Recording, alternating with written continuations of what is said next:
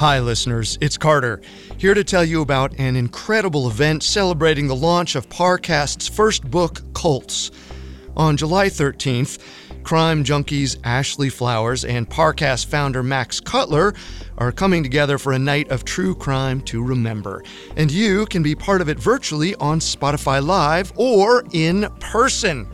The evening will take place in Los Angeles and feature discussions about the book, a live Q&A, and so much more. All ticket sales up to $125,000 will be matched by Max Cutler and donated to Season of Justice, a nonprofit founded by Ashley Flowers that provides financial resources to help solve cold cases and support families impacted by unsolved violent crimes. It's a wonderful cause and an evening perfect for any true crime fan. But time is running out. Register for your spot today at parcast.com/cults. All attendees will receive a special signed copy of Parcast's new book, Cults.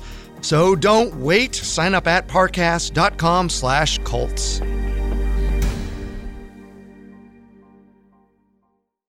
Due to the graphic nature of this dictator's crimes, listener discretion is advised. This episode includes discussions of murder and anti Semitism. We advise extreme caution for children under 13.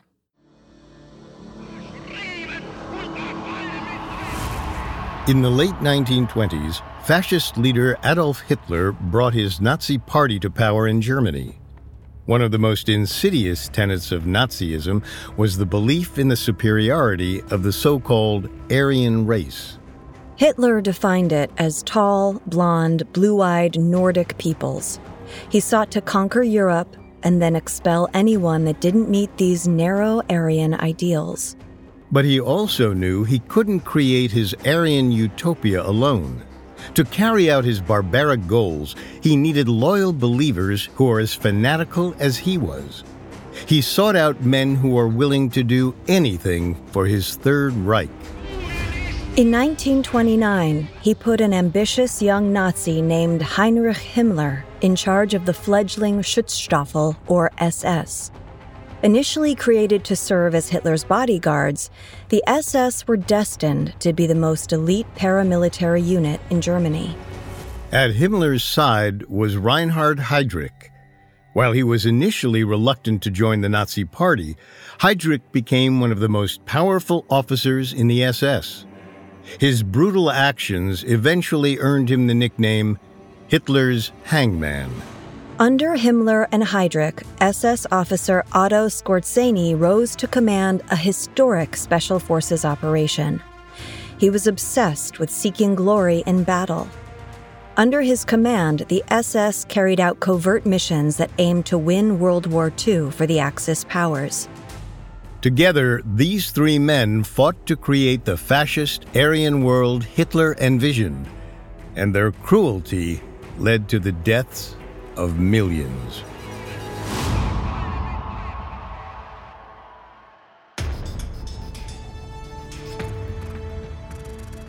Welcome to Dictators, a Spotify original from Parcast. I'm Richard. And I'm Kate. You can find all episodes of Dictators and all other Spotify originals from Parcast for free on Spotify. This season on Dictators, we're taking a look at Hitler's henchmen. These officers helped the Nazi leader build his regime and spread terror across Europe. This week, we're exploring the rise of Heinrich Himmler, the leader of the SS. This eccentric bureaucrat ingratiated himself with prominent nationalists and leveraged his power to eliminate a rival paramilitary group, the SA. Next week, we'll look at how Himmler used his position to promote his racist and anti Semitic ideology and in doing so, helped organize the deaths of over 6 million European Jews. We'll have all that and more coming up. Stay with us. This episode is brought to you by Amazon Prime. You know Amazon Prime is not just a shipping subscription, right? It's got everything, including streaming TV and movies on Prime Video. And of course, Prime's fast, free shipping. Go from watching your favorite shows to getting your favorite things. Whatever you're into, it's on Prime. Visit amazon.com slash prime to get more out of whatever you're into. Life is full of awesome what ifs, and some not so much, like unexpected medical costs. That's why United Healthcare provides Health Protector Guard fixed indemnity insurance plans to supplement your primary plan and help manage out of pocket costs. Learn more at uh1.com. This episode is brought to you by Shopify. Whether you're selling a little or a lot, Shopify helps you do your thing, however you cha-ching. From the launch your online shop stage all the way to the we just hit a million orders stage. No matter what stage you're in, Shopify's there to help you grow.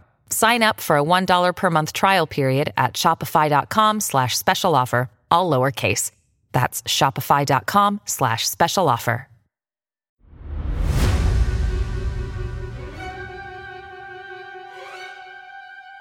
While there were several infamous officers in Adolf Hitler's inner circle, like Goering or Goebbels, Heinrich Himmler often wielded the most influence over Nazi policy. Goering controlled the German military, but Himmler's elite SS units carried out the most dangerous special forces missions. And Himmler put Goebbels' fascist propaganda into action by creating the death camps of the Holocaust. Yet for someone with so much power, Himmler's rise to the top seems almost inexplicable. He didn't look like Hitler's ideal Aryan, and he had almost no military experience. However, Himmler distinguished himself behind the scenes as a Machiavellian opportunist and an unrepentant sycophant. He did whatever he could to rise to the top, no matter the cost. He learned these skills almost from birth, as his family had plenty of experience ingratiating themselves with powerful people. Himmler's father, Gebhard, was the personal tutor to Prince Heinrich of Bavaria. When little Heinrich was born in 1900, Gebhard made sure to name him after his patron.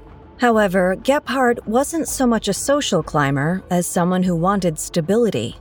Instead of collecting wealth or spending their evenings at court, the Himmlers were happy to maintain a middle class existence. Though the young Himmler was never left wanting, his childhood was anything but blissful. By most accounts, he was an above average student, but lacked friends. He was often teased for his pale skin and stout stature. Young Himmler was also constantly afflicted with indigestion, severe colds, and fevers. Such illnesses made it difficult for Himmler to engage in physical activity with his peers. As a result, Himmler developed an inferiority complex. He was highly resentful and judgmental of those who refused to accept or include him. In fact, much of his youth was spent on the sidelines, longing to participate with others.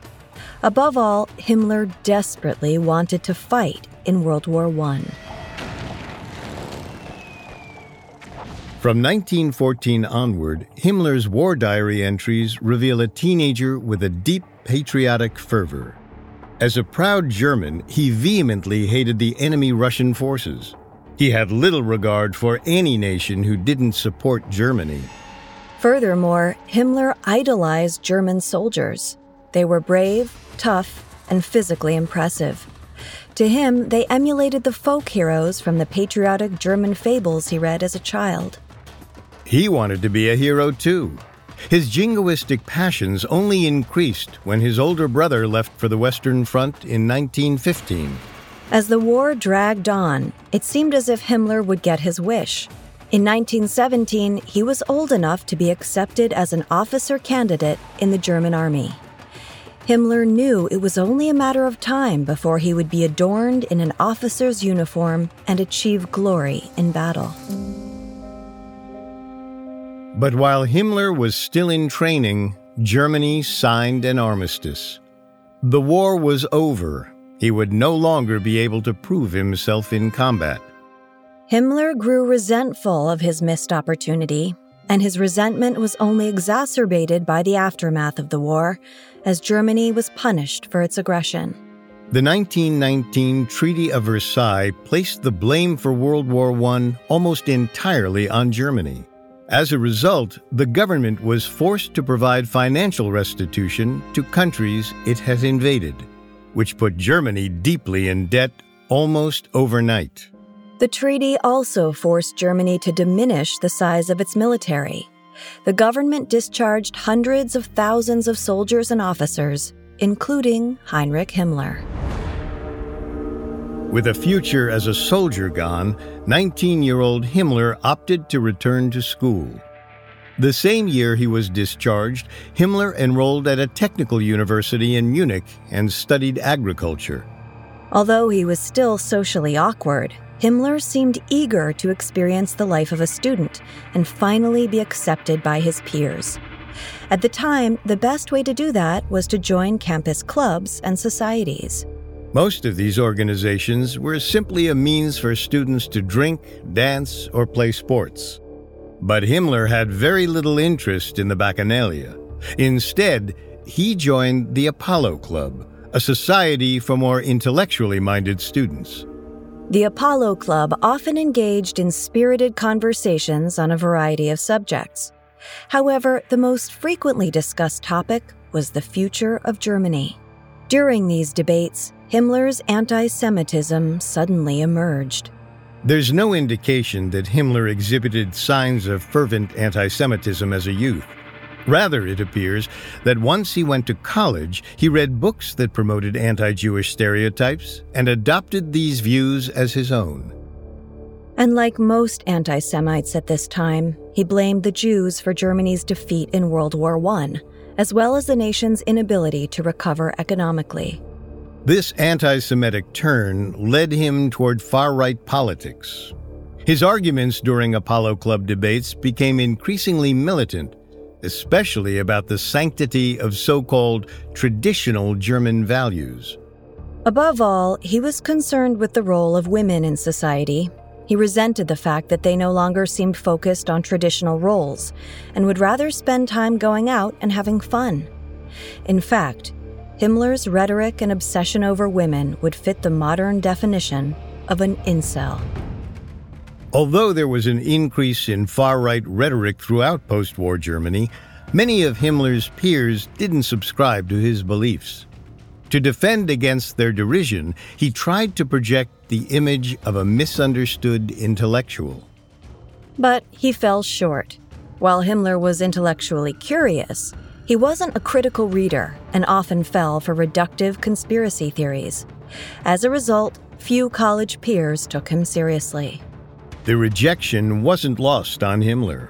Even in Himmler's diary entries, he acknowledges that his classmates disliked him. Yet, he refused to change. Instead, Himmler embraced their rejection. It gave him an excuse to grow angrier at the liberal side of German society. By 1922, Himmler was a committed far right nationalist. He devoured pamphlets and periodicals that espoused anti Semitism and the alleged superiority of the German and Nordic races. However, his reading only provided so much support. Himmler wanted to act on his beliefs. And while his classmates disagreed with his radical views, Himmler soon discovered that there were plenty of Germans who believed as he did. After the war, the German monarchy ceased to exist. For the first time, this opened up an opportunity for democracy. Unfortunately, extremists on both sides sought to take power, resulting in an unstable government. With the economy spiraling, inflation out of control, and unemployment rising, many Germans turned to the far right. To them, Germany was in the midst of an existential war and the only way to win was to defeat their perceived enemies, the communists and the Jews. Himmler wanted to be a part of this movement, so he surrounded himself with people who thought exactly as he did. He frequently attended nationalist meetings throughout Munich. It was at one such gathering where he met 35 year old Ernst Röhm. Röhm was an outspoken army captain with a magnetic personality. More importantly, he was one of the leading voices in the growing far right movement. It didn't take long for Himmler to idolize Röhm. The Army veteran personified all the qualities and characteristics that Himmler held most sacred. So in August 1922, 21 year old Himmler joined one of Röhm's conservative groups, the Reichskriegsflagge. The organization was one of several ultra nationalist groups that existed at the time. Although they each had different names, their goal was ultimately the same to seize power in Germany. Eventually, it became obvious to the individual leaders that the best way forward was to consolidate their groups. As these far right groups united, Himmler met another prominent nationalist, Adolf Hitler. Their meeting was the first step towards Himmler's future as a leader and the destruction of Europe. Coming up, Himmler finds acceptance among the newly formed Nazi Party. Hi, listeners. It's Carter with some truly exciting news. To commemorate the launch of Cults, Parcast's first book, Crime Junkies Ashley Flowers and Parcast founder Max Cutler are coming together on July 13th for an in person and virtual experience you do not want to miss.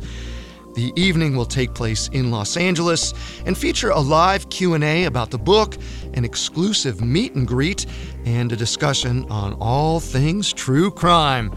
All ticket sales up to $125,000 will be matched by Max Cutler and donated to Season of Justice, a nonprofit founded by Ashley that provides funding to law enforcement agencies and families to help solve cold cases. It's an amazing organization near and dear to both Ashley and Max and another great reason to enjoy this wonderful night. And it's just days away, so visit parcast.com slash cults to register today. You can also catch the event virtually on Spotify Live if you are unable to join us in person. All attendees will get a signed copy of the book and a night they'll never forget. July 13th is fast approaching, so be sure to join Ashley Flowers and Max Cutler for a very special evening celebrating the release of Parcast's new book, Cults, all for an incredible cause. Register today at parcast.com slash cults.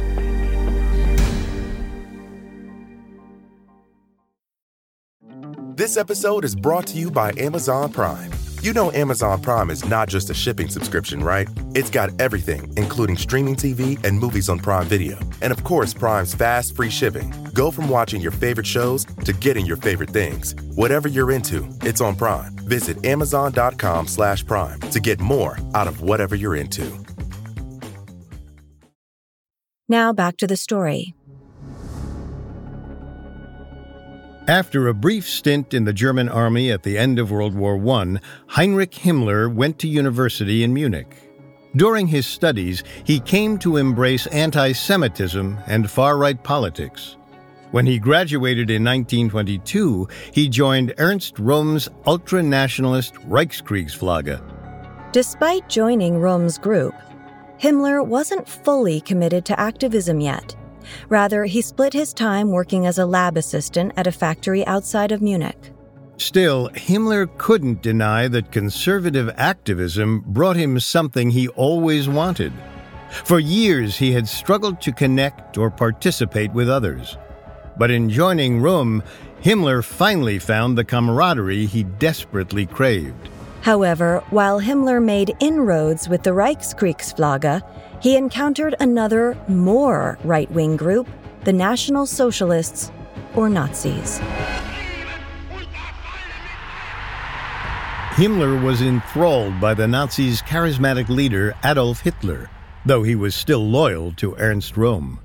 Though Hitler and Röhm led different fascist organizations, they shared a mutual admiration for one another. They soon realized it would be in their best interests to form an alliance. Hitler, in particular, knew that Röhm's military connections could be useful for the future. Even more importantly, Röhm was in control of a second powerful group, the Sturmabteilung, or SA. Commonly referred to as the Brown Shirts, the SA was a loosely organized militia of violent thugs. They were mostly known for brawling in the streets with their political enemies. With Hitler and Röhm talking about joining forces, Himmler decided to bridge the gap himself. So in August 1923, he became a member of the Nazi Party. A month later, on September 30th, 1923, Hitler, Röhm, and the leaders of other right wing organizations formally merged into a coalition called the Kampfbund. Essentially, this was done to streamline the movement and expedite their agenda. That agenda, of course, was to take control of Germany, and they even had a model to follow. Two years before, in 1921, Italian fascist Benito Mussolini and his black shirts marched on Rome and seized power in a bloodless coup. Hitler and Röhm were inspired to initiate their own revolution. On November 8, 1923, thousands of armed Nazis descended on one of Munich's largest beer halls. Hitler hoped that the fragile government and the growing tide of populism would inspire the people to join his ranks. In a passionate speech, he laid out his plan to take over the state of Bavaria and then the rest of the nation. But the beer hall patrons were unimpressed, and Hitler didn't add to his numbers. The following day, when the Nazis marched on the Bavarian Defense Ministry, they were driven back after a gun battle with state police. Though Himmler was present during the gunfight, there's little indication that he actually fought. His only job during the failed insurrection was as a flag bearer. Unlike Mussolini's March on Rome, the beer hall putsch was a disaster. While Himmler escaped the police, Hitler and Röhm were both arrested for organizing the putsch, though only Hitler went to prison. Meanwhile, the government banned the Nazi Party. Now, anyone who had been a party member was essentially blacklisted from society. Himmler felt the effects of the ban immediately. He was fired from his lab assistant job and forced to move back home with his parents. Still, Himmler viewed the putsch less as a failure and more as a turning point in his life. He believed that Röhm and Hitler had been railroaded by the authorities, and he vowed to overthrow the government at all costs. For Himmler, political activism was no longer a part time hobby, it was his life's purpose. Though the government outlawed the Nazi Party, many politicians still feared the fascists, and some even harbored sympathetic beliefs. This became even more true just a year later when far right political parties gained seats in Germany's parliament during the 1924 elections. Instead of angering the fascists, the changing government increasingly catered to them. That same year, authorities released Hitler from prison early and reversed the ban on the Nazi Party. Undeterred by the lost year, Hitler began rebuilding the party, and Heinrich Himmler devoted himself to the effort. However, this meant separating himself from Röhm. By the time Hitler left prison, he and Röhm had a minor falling out. Though the two remained friends, Röhm opted to focus his time leading the paramilitary SA instead of bolstering a legitimate political party. Meanwhile, Himmler sought a new mentor to help him rise in the Nazi ranks. So he latched on to Gregor Strasser. Gregor Strasser was one of the highest ranking Nazis under Hitler.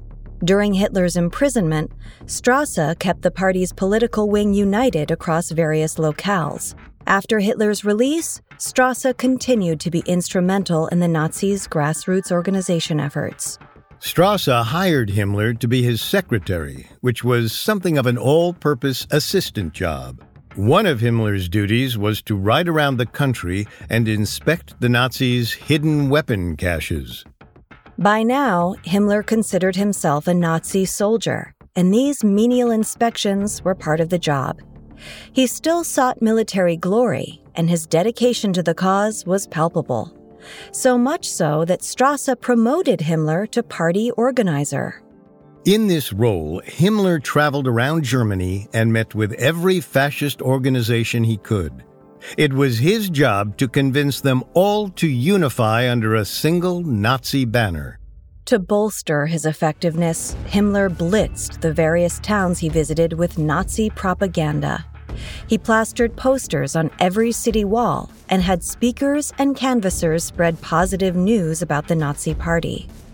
Once again, Himmler's dedication and organizational skills were rewarded. In September 1927, he was made second in command of a small paramilitary wing of the SA called the Schutzstaffel, or SS. The SS was created in November 1925 to act as Hitler's personal bodyguards during major events and rallies. Unfortunately for the budding political party, despite the inherent prestige the job provided, membership was consistently low. By 1927, there were only 168 members. But Himmler was determined to turn this subpar team into an elite unit. Though he was technically just a middle manager, Himmler saw his new role as that of a drill sergeant. From uniform inspections to participating in drills, he made sure that every SS member looked and acted like a real soldier. Hitler immediately noticed Himmler's new reforms and how quickly he was able to whip the SS into shape. Like Strasser, Hitler saw how useful Himmler was to the Nazi mission. For his undying loyalty and devotion, Hitler soon referred to Himmler as, quote, faithful Heinrich.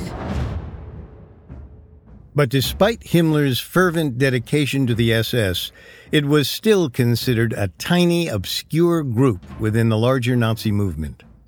The unit continued to have little use beyond protecting Hitler at political events. While Himmler nearly doubled the size of the SS, there were still fewer than 300 members in 1928. As it turned out, Hitler wanted to transform the SS into more than just his protectors. He wanted the SS to become the Nazi version of a special forces unit. And even though Himmler had zero combat experience, Hitler was confident that his organizing skills would translate into effective leadership. After all, he expanded party membership and tightened discipline within the SS. So, on January 20th, 1929, Hitler promoted 28 year old Himmler to Reichsfuhrer, the top commander of the SS. The promotion was everything Himmler could have hoped for. Beyond his control over the SS, his command would be admired by everyone who'd questioned his toughness and qualifications. Not only that, his advancement also meant he could use the SS to further his insidious racial conspiracy theories. Though it had been seven years since Himmler first adopted his racist and anti Semitic beliefs, he'd never once put them aside. In fact, as he climbed the ranks of the party, those beliefs only grew stronger and more commonplace. The theory of German genetic and racial superiority had been argued by fringe thinkers and authors for years. However, as National Socialism expanded across Germany and Western Europe, those fringe beliefs turned mainstream. The most popular theories noted that Germans were, by and large, descended from Scandinavians and Vikings. The authors lauded the ancient Vikings for their advancements in culture, religion, and their skills on the battlefield. Their physical features, notably blonde hair and blue eyes, were considered ideal. But another group that played a major role in the conspiracy theories was the Teutonic Order. A medieval brotherhood of knights founded by German peasants, the Teutonic Order accompanied Christian soldiers during the Crusades. Himmler used this sort of propaganda to indoctrinate SS members. He taught recruits that they were genetically advantaged and entitled. Himmler claimed that since Germans came from a long line of superior warriors, the SS was going to keep their tradition alive. Himmler also subscribed to the theory that the so called Aryan race had come under assault. He believed that Eastern European cultures would overtake and replace Germans. To him, the only way to prevent that was to breed new Aryans. Thus, Himmler made it his personal mission to use the SS for the propagation and advancement of the Aryan race. And with the SS under his unilateral control, he enacted ridiculous breeding policies. First, he appointed eugenicists and pseudoscientists to prominent roles and worked with them to establish criteria for who could enlist in the SS. This promoted tall, blond, blue eyed men who could prove their Aryan heritage. Himmler also wanted to add a level of sophistication to the SS to separate them from the garish thugs of the SA brown shirts. So he condensed the Nazi ideology into a set of moral, physical, and military tenets. These were designed to appeal to the more educated sector of German society. Himmler hoped to add more prestige to the SS and entice more Aryan members. But these new policies weren't intended only for SS men, since breeding required women. While he already had a very low opinion of women, Himmler sought to control the private lives of his men and their mates. In 1931, Himmler enacted the marriage law of the SS. Under this rule, every SS man who wanted to marry needed the relationship approved by Himmler or another high ranking officer. For the union to move forward, the couple had to provide genealogical records that demonstrated pure Aryan blood.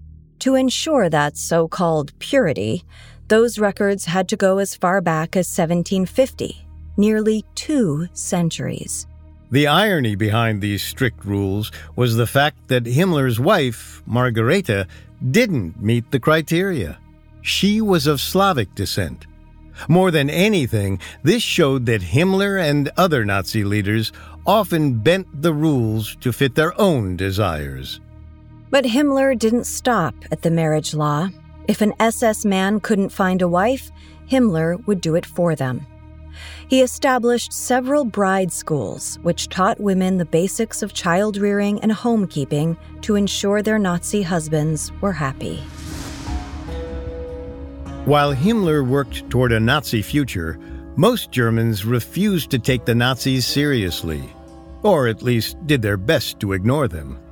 Many believed that if no one paid too much attention, the fascists would eventually go away. Unfortunately, as the 1920s gave way to the 1930s, more Germans embraced Nazi ideology due to the nation's continued economic troubles. Hitler's rousing speeches provided scapegoats for them to blame. Soon, the Nazi Party catapulted from the fringe to the mainstream. As Hitler's prominence increased, the stage was set for Himmler to become one of the most influential men in Germany. Coming up, the Nazis seize control, and Himmler makes the SS more powerful than ever. This episode is brought to you by Etsy. Looking to instantly upgrade your Mother's Day gift from typical to meaningful? Shop Etsy. Now until May 12th, get up to 30% off personalized jewelry, style, decor, and so many other items mom will love. And if you want her to know you put a ton of thought into her present, use gift mode. Gift mode on Etsy takes the stress out of gifting so you can easily find well crafted, original, and affordable pieces from small shops. Just tap or click gift mode on your Etsy app or Etsy.com. Then answer a few short questions about mom, and gift mode instantly gives you curated ideas based on hundreds of personas. Need something original and affordable for Mother's Day? Etsy has it. Shop until May 12th for up to 30% off gifts for mom. Terms apply. The Hargan women seemed to have it all. We were blessed. My mom was amazing. But detectives would soon discover Inside the house, there were the bodies of two women. a story of betrayal you would struggle to believe if it wasn't true. I am just praying to God. This is a sick joke. From 48 Hours, this is Blood is Thicker The Hargan Family Killings. Listen to Blood is Thicker The Hargan Family Killings wherever you get your podcasts. Now back to the story. In 1929, 28 year old Heinrich Himmler became head of the SS, a small paramilitary unit within the SA. Despite its size, Himmler knew he could transform it into the Nazis' most elite corps. He also used the SS as a means to fulfill the Nazi desire for Aryan superiority in Germany. Hitler put his faith in Himmler's ability to turn the SS around, and by 1932, Himmler proved that the Nazi leader had chosen the right man. When Himmler inherited the SS in 1929, it numbered less than 300 men. Three years later, that number had grown to almost 30,000. The rise in SS membership also coincided with increasing popularity of the Nazi Party. As Germany's weak economy continued to decline, many citizens grew disillusioned with the liberal government.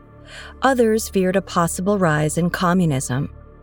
To them, the Nazi Party provided a viable, unified alternative to both. Yet, despite the Nazis appearing like a unified party, there was plenty of internal strife. Behind the scenes, there were tremendous amounts of infighting among senior members. The timing of these power struggles was terrible, especially as the Nazis made major gains in parliament.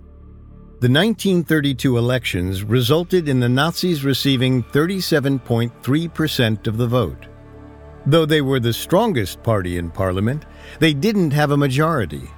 As such, some Nazi officials believed they should form a coalition, including Himmler's former boss, Gregor Strasser. Since Himmler's time working for him, Strasser had become one of the leading Nazis in government.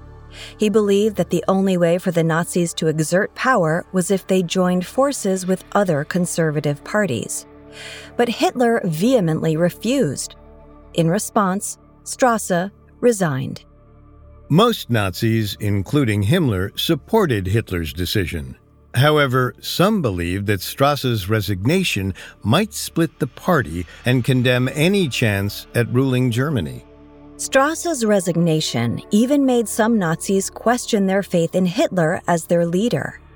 If he was unable to control men like Strasser, where did that leave the future of the party? Instead of letting the party splinter, Hitler took action. Throughout January 1933, he and Himmler negotiated with political leaders and influential industrialists to put Hitler in power alone. They finally acquiesced, and on January 30th, 1933, Adolf Hitler was appointed Chancellor. After years of chaos and infighting, the Nazis were on top in the German government. There was no way Hitler was going to let that power slip away, so he turned to Himmler and the SS. In the months that followed, the SS went after the Nazis' political enemies. In particular, Himmler set his sights on the two parties who could most legitimately threaten Nazi power the Communists and the Social Democrats. Himmler's SS officers rounded up and arrested these dissidents, and he suggested using concentration camps to house thousands of new political prisoners. One of the first and most infamous camps was Dachau, which opened its gates around April 1933. These camps were wholly controlled by the SS. Himmler's men personally guarded the barbed wire fences and quickly earned a reputation for brutal mistreatment of the prisoners. Torture was common, and Himmler fully supported its implementation. To him, it was a practical method to elicit confessions or scare political enemies into abandoning their activism altogether. Himmler displayed no empathy for his fellow man, or women and children, if they were perceived as a threat to Hitler's rule. This cruelty pleased Hitler and ensured Himmler's position as head of the SS. As the Nazis continued to consolidate their power over Germany, 33 year old Himmler moved to take over the German police system. Himmler and his protege, a former naval commander named Reinhard Heydrich, commandeered Germany's individual state police forces. They united them under the SS to form the Gestapo. Between Himmler and Heydrich, the SS quickly functioned as the Nazis' eyes and ears across Germany. They instilled fear throughout the entire nation. By the beginning of 1934, the SS numbered around 200,000 men, a massive growth from when Himmler took over the unit five years earlier. The success wasn't lost upon Himmler. In fact, as the SS grew, so did his ego. He claimed to be the modern incarnation of the leader of the Teutonic Order. Himmler believed that his objective was similar to that of the Teutonic Knights a thousand years before. Although instead of conquering the Holy Land for Christendom, the Nazis' crusade was to conquer the world. However, there was someone standing in the Nazis' way. It wasn't a communist or a social democrat, or even a rival nation. It was a powerful member within the party Ernst Röhm, the man whom Himmler had first aligned with back in 1922. During the Nazis' early years, Röhm's SA had proven useful fighting against the communists in the streets. But now, such violence and intimidation undermined the public's perception of the Nazis as a serious political organization. In the wake of seizing power, Hitler grew to distrust Röhm and his brown shirts. Like many Nazis, Hitler saw them as a dangerous and unorganized band of thugs. And since Himmler had completely devoted himself to Hitler, he was more than willing to cast aside his former mentor. More importantly, Himmler's dreams of expanding the SS's reach meant removing the SA. And if that required eliminating Ernst Röhm, then so be it. But despite all of his fears and distrust, Hitler was unable to simply get rid of Röhm. Deep down, Hitler still had a sense of loyalty toward the man. After all, they made their name together in the beer hall putsch a decade earlier. Himmler realized that ousting Röhm would require giving Hitler more motivation. So, Himmler approached Hermann Goering, the president of parliament and governor of Prussia. Goering was no fan of Röhm or the SA. He believed that they threatened his control over Prussia, as well as the stability of the Nazi Party. Goering also despised Röhm's intentions to use the SA to create a new army, one which uprooted military traditions. With all that in mind, Himmler and Goering joined forces, and at the end of spring 1934, they conspired to finally take down Ernst Röhm. Himmler, Goering, and Himmler's deputy Heydrich made a list of prominent SA officers. Then they compiled evidence against each one to convince Hitler that Röhm wanted to overthrow him. None of the evidence was true. Röhm, in fact, was not making any plans for a sudden coup. But Hitler believed Himmler and Goering, and at the end of June, he decided to strike. On June 30th, 1934, Hitler traveled to a hotel where Röhm and other SA leaders were vacationing. With SS commandos by his side, Hitler arrested Röhm and his men and denounced them as traitors. Simultaneously, SS and Gestapo agents poured through Munich and Berlin and searched for SA officers. Some were arrested and thrown into prison, but many were murdered on the spot. But this sudden bloody purge wasn't solely about ending the SA. Hitler also went after political enemies to settle old scores. Among the executed was Gregor Strasser, Himmler's old boss who resigned from parliament after Hitler refused to form a coalition. As the violence settled down, there was still the matter of what to do with Röhm, who was now in prison. But Hitler couldn't come to a decision. Even after all this, he still had a soft spot for him. Himmler and Goering refused to let Röhm weasel his way out of the purge. They convinced Hitler that Röhm needed to die. Reluctantly, Hitler ordered that Röhm take his own life, but Röhm refused. So, Himmler ordered two of his SS officers to shoot Röhm in his cell. The purge of the SA became known as the Night of the Long Knives. When all was said and done, between 80 and 200 men were executed. The Night of the Long Knives had two drastic outcomes. First, it completely consolidated Hitler's power over the Nazi Party. Moving forward, no one dared challenge his supremacy. Second, the purge made the SS the single elite paramilitary force for the party. As a reward for Himmler's loyalty, Hitler announced that the SS would become an independent organization, no longer a branch of the SA. Heinrich Himmler was now one of the most powerful men in Nazi Germany. Unlike Ernst Röhm, he focused his power on the greater Nazi mission to manifest Hitler's vision of an exclusively Aryan Europe. And to that end, Himmler would use his position to orchestrate one of the worst genocides in human history.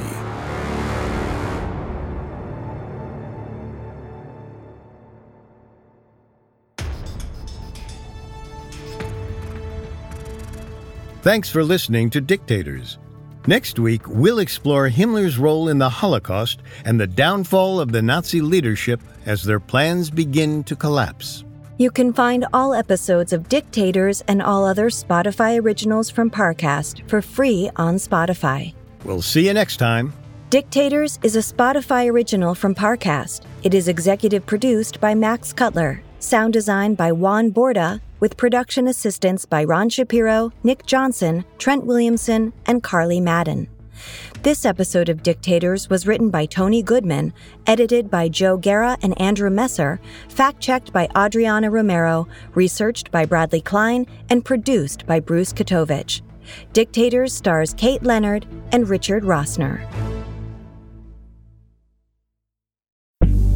Hi, it's Carter, here to remind you that a very special evening with crime junkies Ashley Flowers and Parcast founder Max Cutler is just days away.